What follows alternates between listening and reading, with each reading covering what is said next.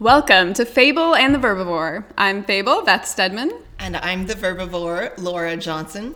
And this is a podcast for writers who read, readers who write, and everyone who loves words.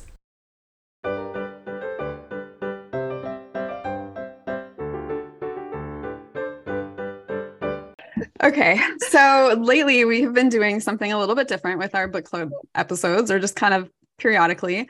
We have taken a podcast episode and just spent that time talking about what we're each reading, consuming, enjoying. And it's been so fun for us. Yes.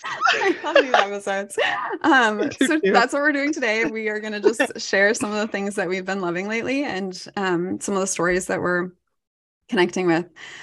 So we get to geek out on the things we like, but also learn from each other, which is great, or find new recommendations from each other. I always love that. The not just hearing about a book, but being able to hear some of the whys and some of the things that connect with that. It not only is a great way to get book recommendations, but also to really connect with, the sparking the interest. For me, I kind of need a way to a book. I don't know about you on that side. Yeah, totally makes sense. I definitely jump into books cold sometimes, but it's always more fun if I know something about it or know this person loved it, or here's, something that they told me about it or whatever. It gets you curious and gets you connecting in a different way. Yeah, absolutely. Okay. So what have you been reading? Do you mind if I start? I've actually been reading a lot, which has been really fun because I did some traveling back to Arizona. And so I had books my entire time there. And I'm only going to talk about it a little teeny tiny bit because I know that I don't believe you've read it yet. So I did read Emily Henry's Happy Place, and I'm not going to give anything away. Yeah, I haven't read it yet, so don't give anything away, but I still want to hear everything you thought about it. Well, and I won't give away too much about what I thought, how the story goes, but it's a book about friends, and it's a book about friendships that change and that grow and that move away and come back and that have challenges. And it's just, there's also, I love that. I didn't realize that. Mm-hmm. It plays so much of her strengths. I think we've talked about this with her before too, but I think one of her biggest strengths is writing friendships, in all of her books across the board, even the early YA ones, she just does such a good job with writing those connections. And the girlfriends in the books are sometimes my favorites of just the way they connect, the way they talk to each other. It's so good. And it's maybe also because it's something that I'm not good at writing. I don't really know how to have friends, so I can't really write it. It is interesting because I do watch these and I'm I want to be friends with the people in this book. Totally. I do those things because they do have tons of crazy fun. Yes. which even if it's not a this is what happens all the time in the real world, it is fun to read about those type of things where people are just doing a bunch of fun and crazy and weird stuff, and where they have that history and you learn it over time. And it was a really compelling story about love as well, but a lot of different forms of love and also tension within those different relationships, because sometimes there's the unsaid, the things that can't be really, and there's a lot of those things that have to be worked through. So it's there's multiple relationship arcs in the book. And it makes me so excited. I've been saving that one for my birthday. For myself. But. It was really one of those. She's an automatic buy for me. There's not been a book of hers that I've read that I did not enjoy. Yeah, same.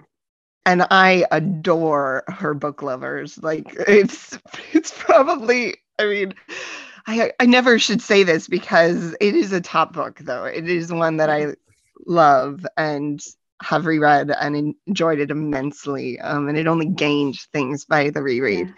Yeah.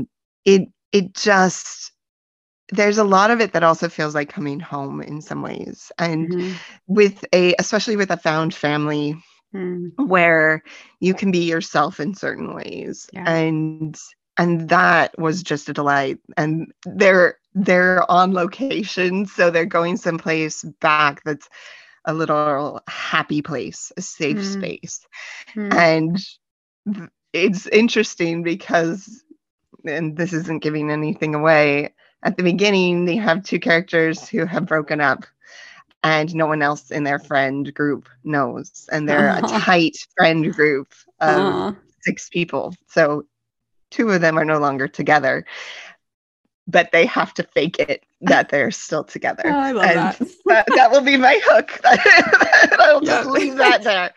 And I love it too, because it does all that great stuff with forced proximity and somehow pretending a certain way kind of forces you to acknowledge how you actually feel, but it also like forces you into acknowledging your issues. Like it always has to bring you to a head. And I think there's just something really glorious about that, where you know that even though things are going well at this part, there's always that tension of, even if it's going well, or there's still bags that need to be unpacked. There's still ultimate things that led to that that need to be through. And I love that the characters were just, I mean, she does this so well as well. The characters are just each so distinctive and interesting, but the way that they find each other also makes perfect sense, because often that's the way life is. Like, you know, you find each other and you're like, hey, you know, it's just kind of a beautiful thing about life is you can be so different from someone, but you find each other and rely on each other and lean on each other. And then you have this friendship for life. And I love that. I love that it felt really true to different points in time in our lives and having each other and supporting one another. So I definitely read it. I'm super excited. I was already excited, but now I'm even more excited. I also read Ali Hazelwood's Love Theoretically. That's another one that's on my list. I'm so excited. Recording this, it came out last week, and that shows, like, me reading a book that quickly is like, it never happens. But I read it very quickly and I loved it.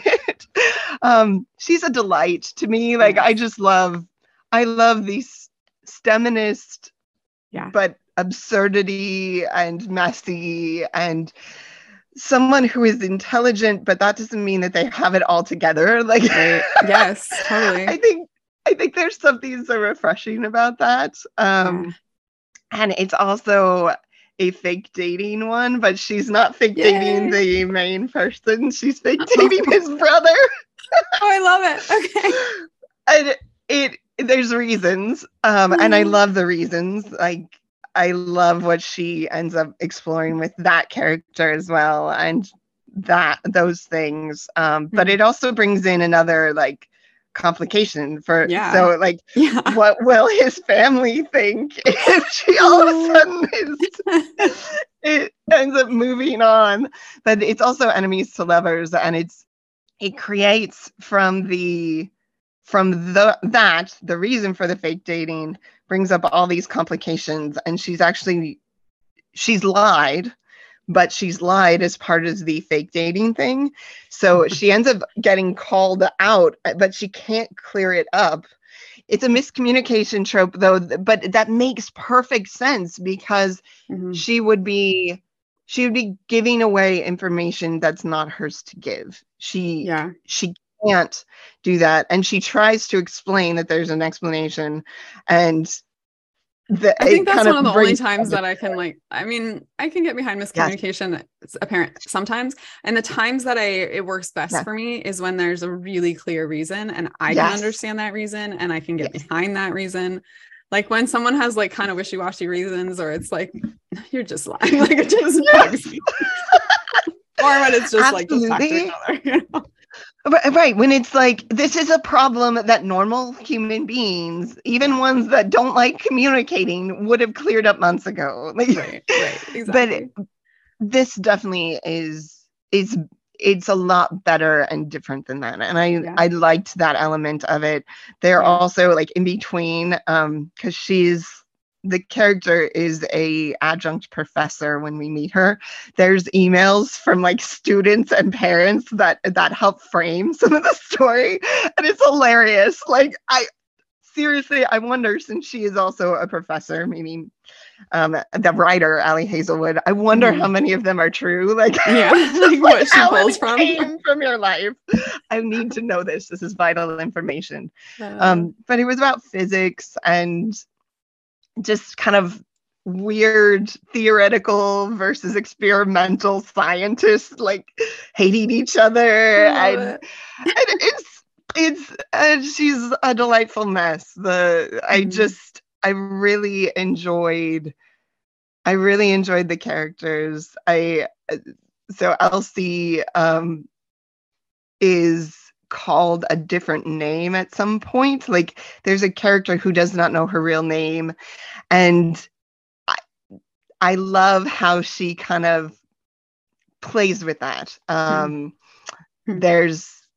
There's meaning behind some of that. And there's another character who's he's not going by his normal name either. And so it creates all this funness, which I really like when things are, when there's a logical explanation for things and yet they're hiding in plain sight. And that's, for me, like, there's another book actually that I read here, which is Funny You Should Ask, by Elissa Sussman, and she does the same thing where there's pieces of information in the story that you don't know that you don't have that piece, and then you get it, and you're like, like it's almost like being handed.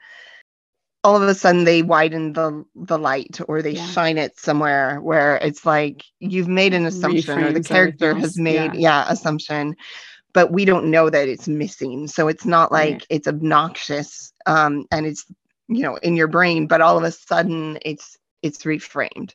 And I really enjoy those a lot, as well as kind of that unique framing mechanism with the emails, or in the case of Funny You Should Ask, there's articles that kind of frames the story and that kind of holds back certain pieces, which I like. That's cool. I love Ali Hazelwood, and I feel like each of her books have gotten better and better, and so it makes me really excited about this one. Did you feel like that with this one? Did you like it better than the other ones, or did you feel like it was equal or worse? Or I liked it in different ways. Like it's interesting because I was trying to think about which is my favorite, and I don't know. And I think that's actually a good thing. Sure. Because I enjoy reading them all. And in fact, I've read both The Love Hypothesis and Love on the Brain twice. And I can't tell you which one I like the most. But I love academia, like, like stories. Yeah. There's just something, I used to work in academia, as you know. That. Yeah. And so like some of that, I'm like, some of the crazy in there, you're like, it's true. Like there's so much crazy that goes on, and infighting, and like weird stuff that you're like, how does that even happen? Power dynamics is kind of under discussion in this one, and I'm here for it. And I don't want to give too much away, but I really liked those elements of it. And the story is actually, she gives an author note at the end, and some of this is actually based on true stuff. So I'm like, I love that the mess is not like unheard of. It actually is something that does kind of harken back to real life. Nice. I like when authors take something like that and then like that's real and then kind of expound on it or twist it around or things like that. Yeah. Yes. Absolutely. And I like that you were talking about the framing thing too. I always love when writers do that. I'm reading, I haven't finished it yet, but I'm loving it so far. Flawless by Elsie Silver or something like that. Yeah, Elsie Silver. And one of the things she does is at the beginning of each chapter, there's like a short text message exchange between different characters. And yes, and I just love it. They're kind of funny and just set the tone. There's not a ton of new information in them, but there is still new information in them, or you kind of get like just a little bit more of the dynamics between different characters. And you can see how it's been a really interesting way to set up character change, because how the characters talk about other characters when they're talking to, like when she's texting her best friend or her dad or whatever, how she talks about the love interest changes over the course of these text messages. And so you really can see kind of that progression in the arc really clearly. And yeah, I'm really liking that a lot. But I love that. It's that way to kind of give that more information, possibly even exposition, possibly really show clearly change, maybe do a few funny, weird stuff that really pull your reader through. It's so versatile. Mm-hmm. And in fact, so I also read Talia Hibbert's she has like the trilogy of, Get a Life, Chloe Brown, Take a Hint, Danny Brown, and Act Your Age, Eve Brown. And there's a part where there's like different comments that come up on a specific video that goes viral, or comments that come up on a hashtag. And it actually tells like how the public is perceiving something. And you know that once that has died down, that something's going to happen. And so it almost feels like this ticking clock down to something. That's really like once the fervor has died down, that's like the end of something. And so she did it was beautifully done. I wouldn't have thought of using something like that as a ticking clock, but I love that. That's very interesting. I love that.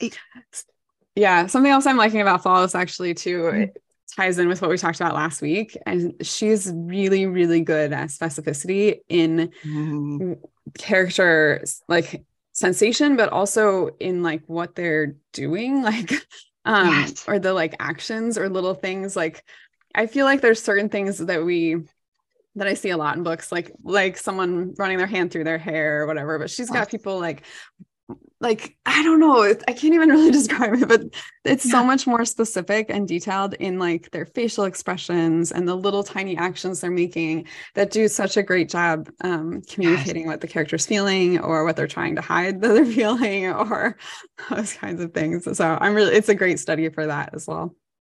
I love that. Micro expressions are, I think they're underrated. Yeah, totally. I love that. Yeah. I want to pick that up now. What type of book is it? It's a Western, a modern, like contemporary Western, but he's like a bull rider. Yeah. And she's the publicist. It's nice. I love it. I was hearing about it everywhere. And I was like, I don't know, Westerns aren't really my thing. But I kept hearing about it. So I picked it up and it just pulled me like right in from the very beginning. So I'm maybe halfway through and really liking it. They can be so fun. I mean, it's not like the thing I jump to first, but but there's something about, I don't know, maybe it feels escapist and adventure-y, or just a world that I'm not familiar with. There's something just kind of extra compelling, and maybe there's the danger element too. I don't know, I like it. I don't know, apparently like, so I've been doing category research on Amazon. Yeah, like different categories that are on the rise. Westerns are one of those categories. So on the rise. People are reading a lot more of them. So, Western romances, I guess. Yeah. I love it. Yeah. So Flawless, go read it. Yep. Another one I read recently that I wanted to tell you about because I was so excited about it. Yes. It was so random. It was one that like I hadn't really heard much about, but I mean, like I maybe heard a little, but The Wrong Mr. Right by Stephanie Archer. And I loved it. Like it is in one of my top 10 for the year. It just made me so happy. Well, okay. First off, that I love a bookish character. Like, yes. Oh, a yeah. bookish female MC, like I'm here Me for too. It anytime. She's a writer or like yes. a bookstore owner. Yeah, sign me up. So, give it to me, please. Yes. So this is a bookstore owner. So she's a bookstore owner. He owns the surf shop and is like a professional surfer. So nice. You have these very different worlds, you know, yes. like Mr. Popular and wild, like Wallflower, Super Yay. Shy, you know, like kind of thing, which I'm just here for that trope. Like, Me just, too. You know, I love it. But the way that this author did it, like, it was funny. Like, I laughed out loud multiple times. I cried. Like, I love when a book can make me laugh out loud yes. and make me cry. And so Absolutely. Anything that can manage that, I'm here for it.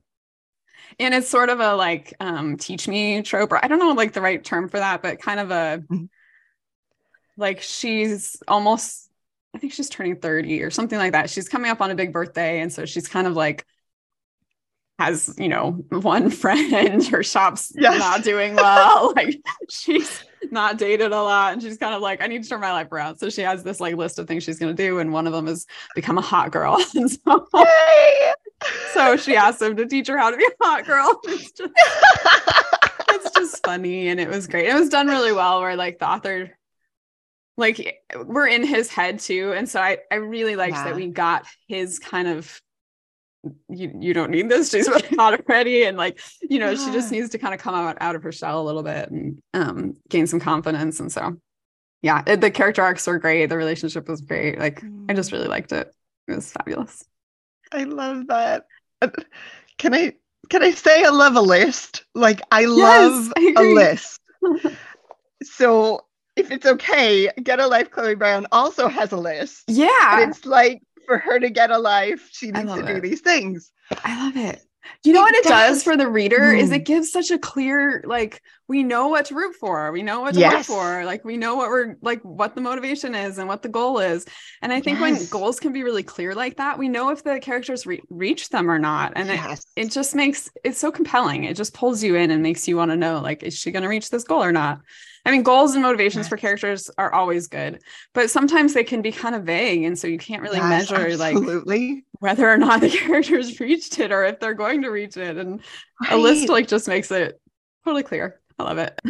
Absolutely. But then you can also fool your readers yes. by all of a sudden changing the list. Yes. Like it gives you infinite things that you can do, but it makes us feel like a little safe that we know the mm-hmm. scope of the story, and you can still do fun things of like changing our expectations at different points yes. that surprise us.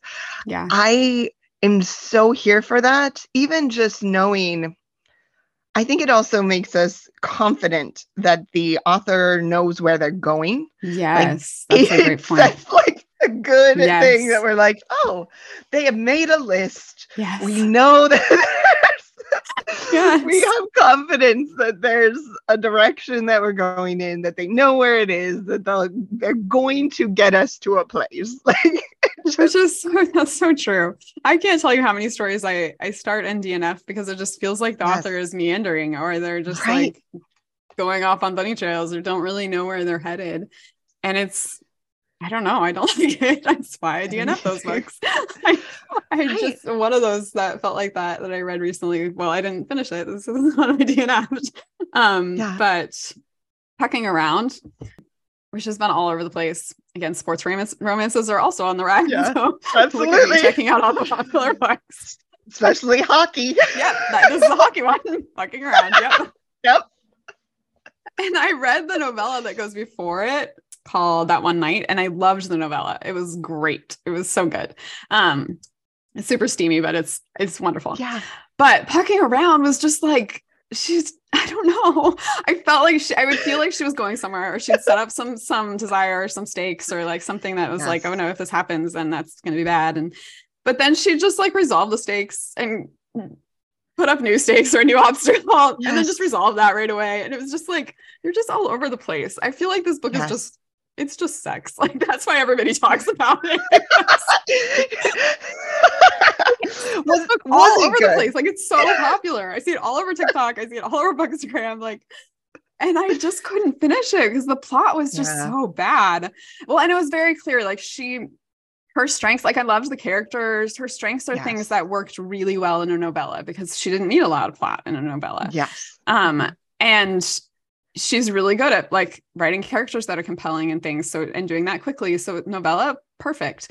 But in a full length novel, you need a lot more than just some hot sex and some characters people like, you know, like I think you need some plot, you need to be going somewhere and you need those stakes. Like if you give the reader a stake, like if this is going to happen, it's going to be horrible. You can't just the next chapter be like, oh yeah, well, it's actually not that bad. Right. And oh, well, I'm going to do this anyway. You know, like you need to actually have that stake pay out off and have it either come to fruition and have it be as bad as the character thought. Yes. Or like drag out that tension and make it the worry of that, like go on for a while instead of just resolving the tension all the time.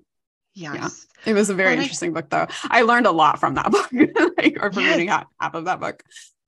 I think that's a great point with tension. Like you can resolve things. You have to have something pulling you through at all times. Yes. And that cannot disappear. Like you can't have everything disappear so that all of a sudden you don't have that.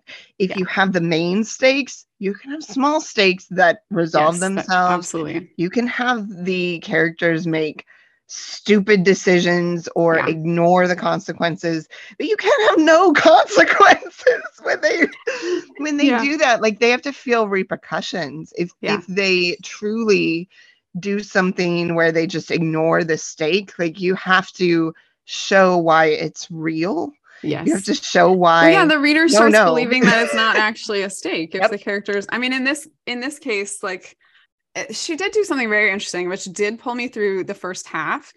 But so, okay. Do you want to hear about it? Sure. I like talking about it. This is very interesting to me.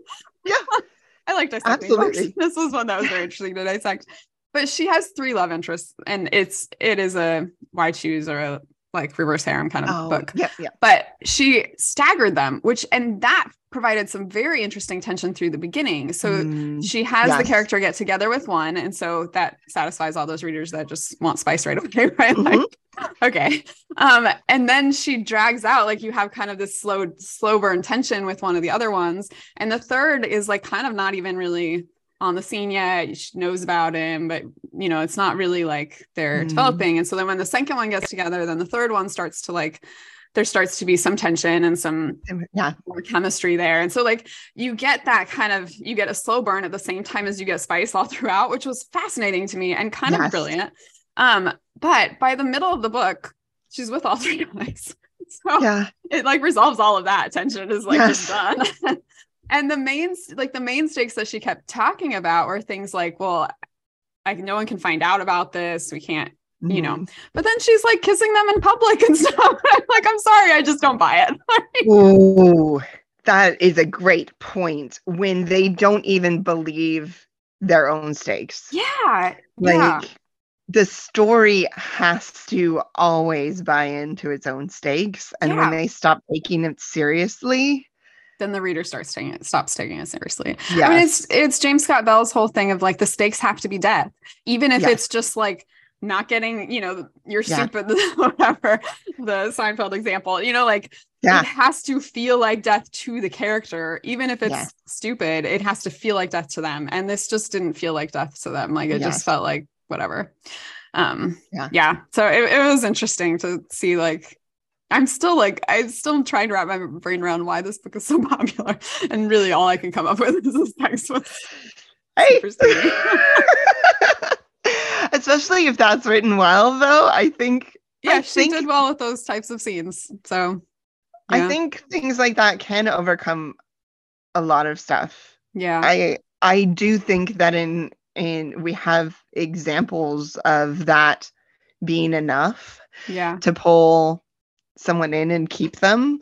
And I think it's okay to like recognize that may not be what pull you in and keep you like sure. I'm here for the story as well as it. But I do think that there's some people who do read for different things. And I do think that might be scratching that itch, like, so to speak. It's interesting. I think it's best though, when you can give reader all of it, you know, and you can give them all of what they like. You can give them story. You can, if spice is what they're looking for, you can give them spice, or, you know, like you can kind of fit those, which actually leads me to another book I read, which was fascinating. Okay. This is not a fiction book, but it's nonfiction, which, you know, I typically avoid, but if I'm going to read nonfiction, I'm going to read like a craft book. So this was like part craft book and part marketing book. It's called the Seven Figure Fiction. It's how to use universal fantasy to sell books to anyone.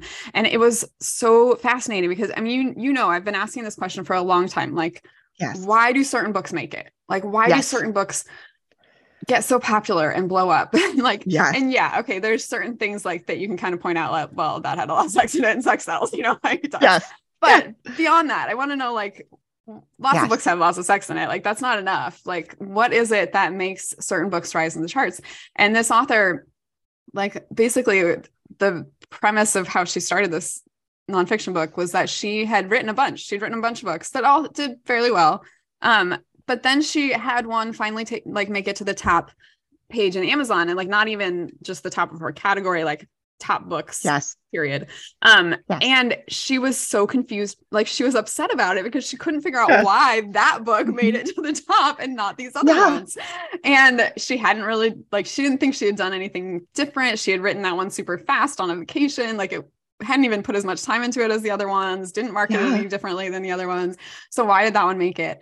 And she was kind of just like talking through how she processed that, and basically started talking about this idea that there are fantasies that are kind of social, universal fantasies that we have, that if you can tap into those with your book, then you can, like, that's when those books take off. And I'm still like, not sure I totally buy it, but I'm still really fascinated by it. It's very interesting.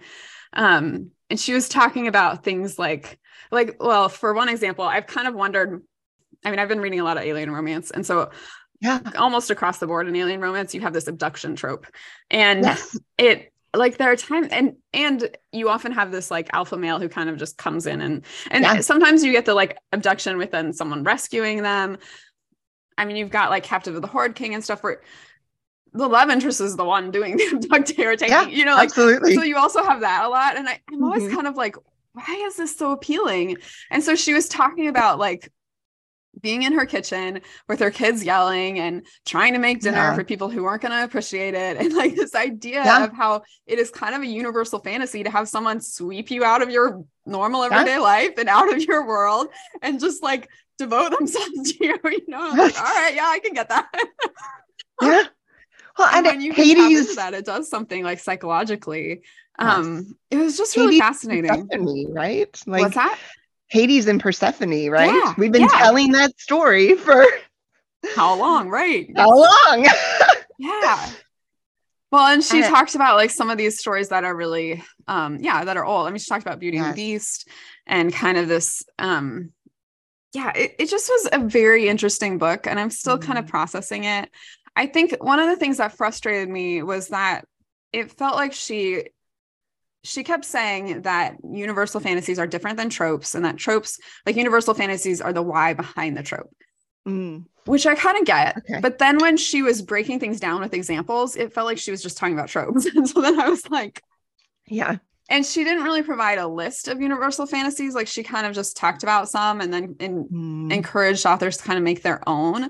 But I was like, how do I know if my list is a universal fantasy and not just a fantasy of mine, you know, like, because I do think there probably are fantasies that are cultural and that are societal and that are universal. But there's also fantasies that are just individual or like a very small subset, you know, like, so how do you tap into those ones that are universal to sell this massive number of books is what I want to know.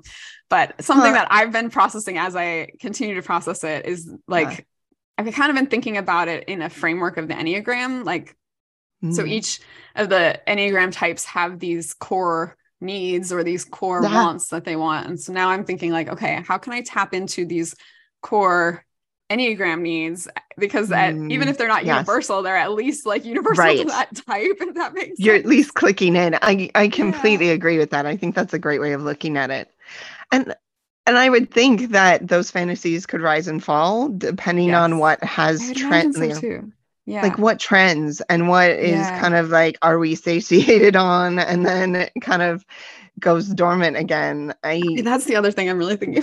I'm sorry, I'm getting off topic. No, go for it. I think this is great. I'm here for it. I really want someone like to do extensive research on the rise and fall of certain trends, like certain book trends, like tropes and genres and categories and subgenres. And I want to see it like graphed out at least 100 years, maybe more, and compared. And I want that compared with other social, economic, political events. Like, okay, so wars, famines, pandemics, like elections, like I feel like there has to be a pattern there. Like, I know there's a pattern there. I can't find it. And I want to know what it is. And I know, like, lots of people say, like, it's lightning strikes. You can't predict the market, blah, blah, blah. But I'm sorry, I don't buy it. I just don't. Like, to some extent, sure, there's just luck involved, and certain books make it, and that makes other books in that genre make it, or, you know, like, people want to write happy books or whatever. But I still think there is some correlations here that I don't know that I haven't seen or been able to find any clear research on. Yes. And I want that research. I want it. I would be here for it as well. And I think getting into the psychology of why is always a wise thing to do, because there is information there that I think even just by starting to ask the question of what it is that is, why does this sell? Why is this person always on the bestsellers list? And what is it that people are reacting to? And what is it that's like that gets them to take action? That always makes me really intrigued, because I know that for myself, there's certain things that I'm like, I have no desire to take action on that, or I'm like in between on that. But there's certain things that every time I will take a certain action. I am like trained, like Pavlov's dog, to like react to the bell. Yeah. Bookish characters. Yep. Yeah. Enemies and lovers. Like, and if they signal that it's a bookish character, like I'm like, yes, like give me yesterday. But sometimes like those things are buried. So it's even if you have them, I do think it comes back to a little bit how they are presented, and can they at a glance figure out that that's what you're doing? Because I do think that there's some books I've read where it's buried, or they promised something and it wasn't there, or I realized that it was something that I'm like, yes, like, why didn't I know that it was this? Right. And I do think how we get the information out might be similarly important to what it is that the book contains.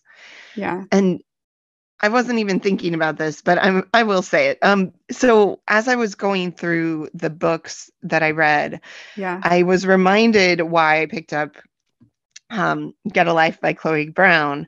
And it wasn't, I saw it multiple places. Obviously people I've seen it for a while. It's been on my list for a while, but I haven't picked it up yet. The reason why I picked it up was the cover. So I was, for two reasons. So, Helen Huang who I love, did a little thing on it, a quote on that she liked it, saying that, it's absolutely charming, a flawless balance of humor, heat, sweetness, and depth. And I loved every page. And then it's a really great, cute picture on it. And there's a cat. And it's not that I love cats, but like there was something that I'm like, I really liked that there was difference, that it was intriguing, it asked me questions, it brought up questions. And it also was like, love wasn't on her to-do list, which something like she took, and on each one it's there in some ways, she took little things about the book and put it on the cover, or the cover artist did. Yeah. And like the last one, which I'm in the middle of reading, which is Act Your Age, Eve Brown, it says, she's sunshine, he's serious, they're enemies, ... for now. And you're like, I am here. It's such a great premise in so few words. I love it. Absolutely. But it's interesting. Like it's not giving it to us in the the exact language that we hear it, but we know what trope we're getting. We're like, oh yeah, like I'm here for sunshine and a grump. Like I'm here for that. And obviously after reading the first one, it was so much fun and such a delight. I went right into the next one, and I'm doing the same with this one. They're sisters. She does such a great job of linking that in. Mm. And we talked about Bridgerton a ways back, and how I think the first three books didn't take advantage of those things, of like drawing you through, of setting up the next book in advance. This one, or even introducing you well to the character who is going to be the star of the next book. Yeah. Like this one did a great job of just giving you hints of the next person. I love that. And yeah, this last one, she loves, I mean, she has a lot of Mel Papaisms where she says a word and she really means another one, and everyone calls her on it, and I'm like, I am here for that. Yes. She has characters that are neurodivergent. In Act Your Age, Eve Brown, and she has someone who, a character who has high anxiety and Take a Hint, and I am here for it. It's funny, it's weird. And she does a great job of tapping into those tropes, but also signaling to you that she's going to be doing it, even just on the cover. And I just thought that was brilliant. That's so true. Like, that's such a great point about, it's not just about where we market or like even how we market, but the language that we use, and are we setting up the reader to know kind of what to expect, and to pull them in by the thing, like by signaling that it has what they want, essentially, or that it will feed that itch or scratch. This is for you. feed that hunger. I don't know. But absolutely, because I think there's certain things that we're kind of insatiable for, and we're like, where's the next one I will get? Like, where's the next enemies to lovers? And I do think that using every little place within your influence, any part that you can, to show exactly what is in it, like the detailed language, this is the flavor of the thing that you're going to be imbibing. I think sometimes we do those as an afterthought, rather than thinking of them as that those really boiled down to the specifics, not boiled down to the generalities. I think sometimes we almost get that backwards. But we really want the essence. Like, what is the essence? What is the flavor that we're getting, and why? Because we have so many books that we could pick up, realizing that you're not just in competition with everything that's coming out right now. Like, you're really in competition for attention for someone, and giving them all the reasons why of like, this is for you. Like, it's well worth that time and effort. Yeah. Well, and I think putting that on the cover is a great idea. Yeah. Yay. Okay. I'm sure we have more. We should wrap up. That's okay. Until next time. We'll talk about more books. Thank you all for joining us so much. If you enjoyed this episode, we would love for you to leave a review and let people know. And we hope that you keep reading all kinds of different things and keep writing and putting your work out into the world.